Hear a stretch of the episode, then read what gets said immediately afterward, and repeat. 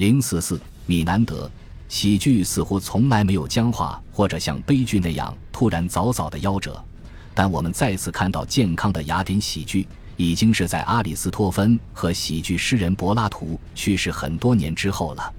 一代人走了，而活着的人很少能对公元前五世纪有认真的回忆。公元前三百四十二年，米南德出生了。他生活在亚历山大统治时期及其后的时代。希腊城邦失去自由的时候，他还是个孩子。亚历山大去世时，他二十岁。他生活的雅典是一座大都市，非常拥挤，到处都在进行着与外国人的生意。但雅典还是无法掌握自己的命运，或者改变自己的未来。甚至在个人生活中，凡事也是听天由命的，是发生了什么，而不是你做了什么。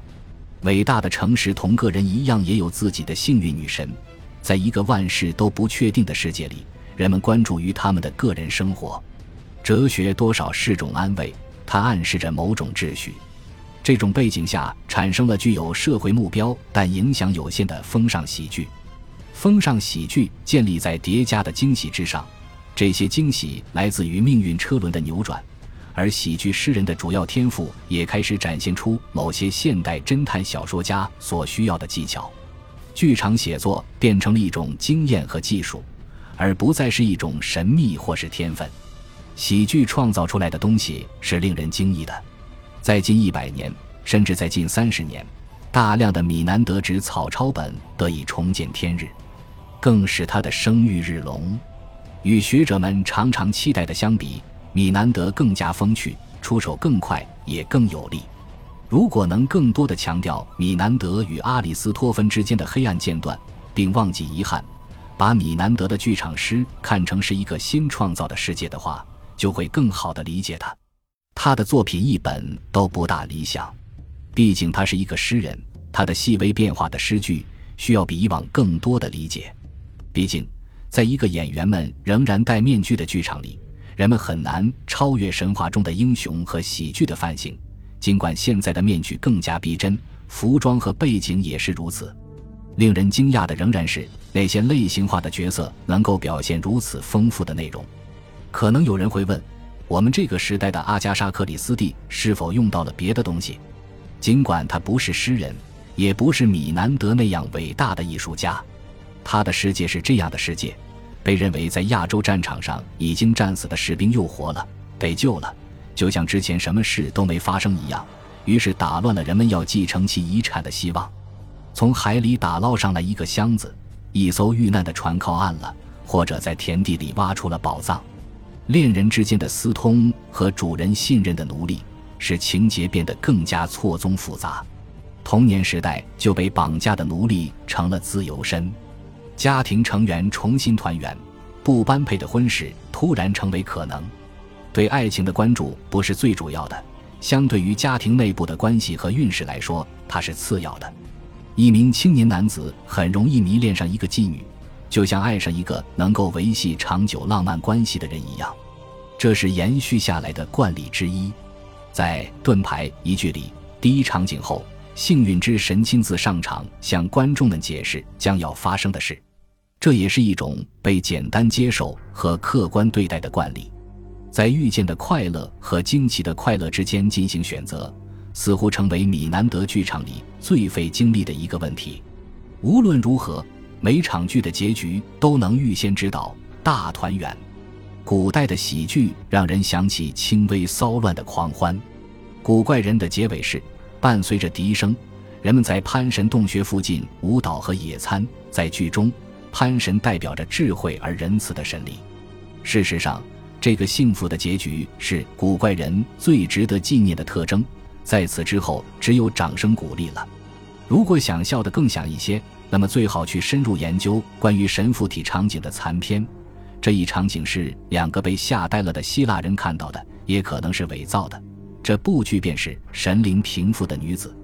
有些剧情被刻意弄得错综复杂。很难用短于原剧的篇幅把故事讲述出来。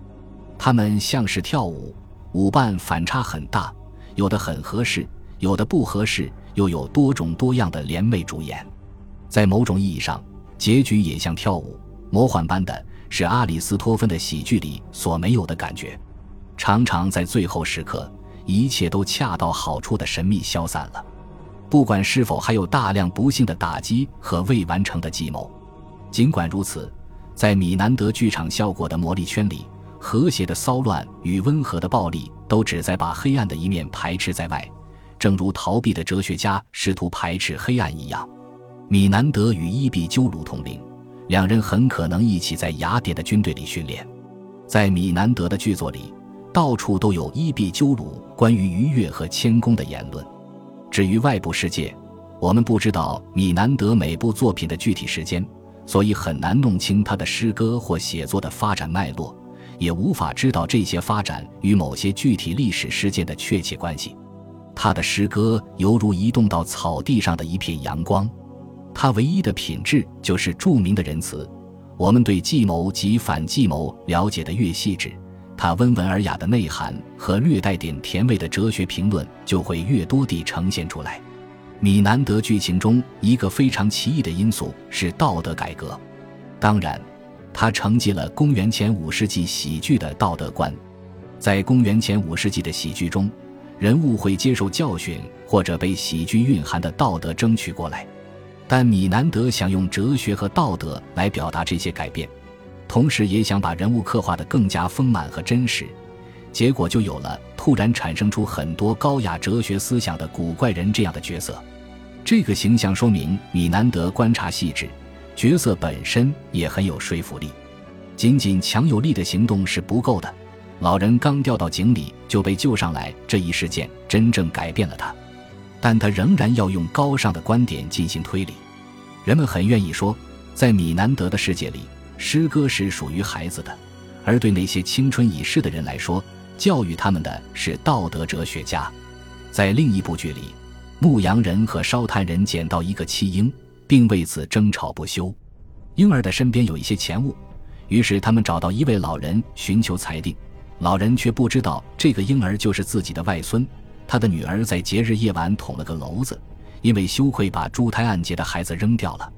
这是难以置信的计谋网中的唯一细节。最后，婴儿的父亲成为那位女儿的丈夫。人们能够认可19世纪德国学者的评论：如此不道德的喜剧，最不道德的地方就是他们都有一个圆满的结局。在希腊的喜剧剧场里，混乱之神还没有丧失其全部的影响力。喜剧荒诞的故事情节以及优雅的结构，都试图为观众带来愉悦，而他们也的确做到了。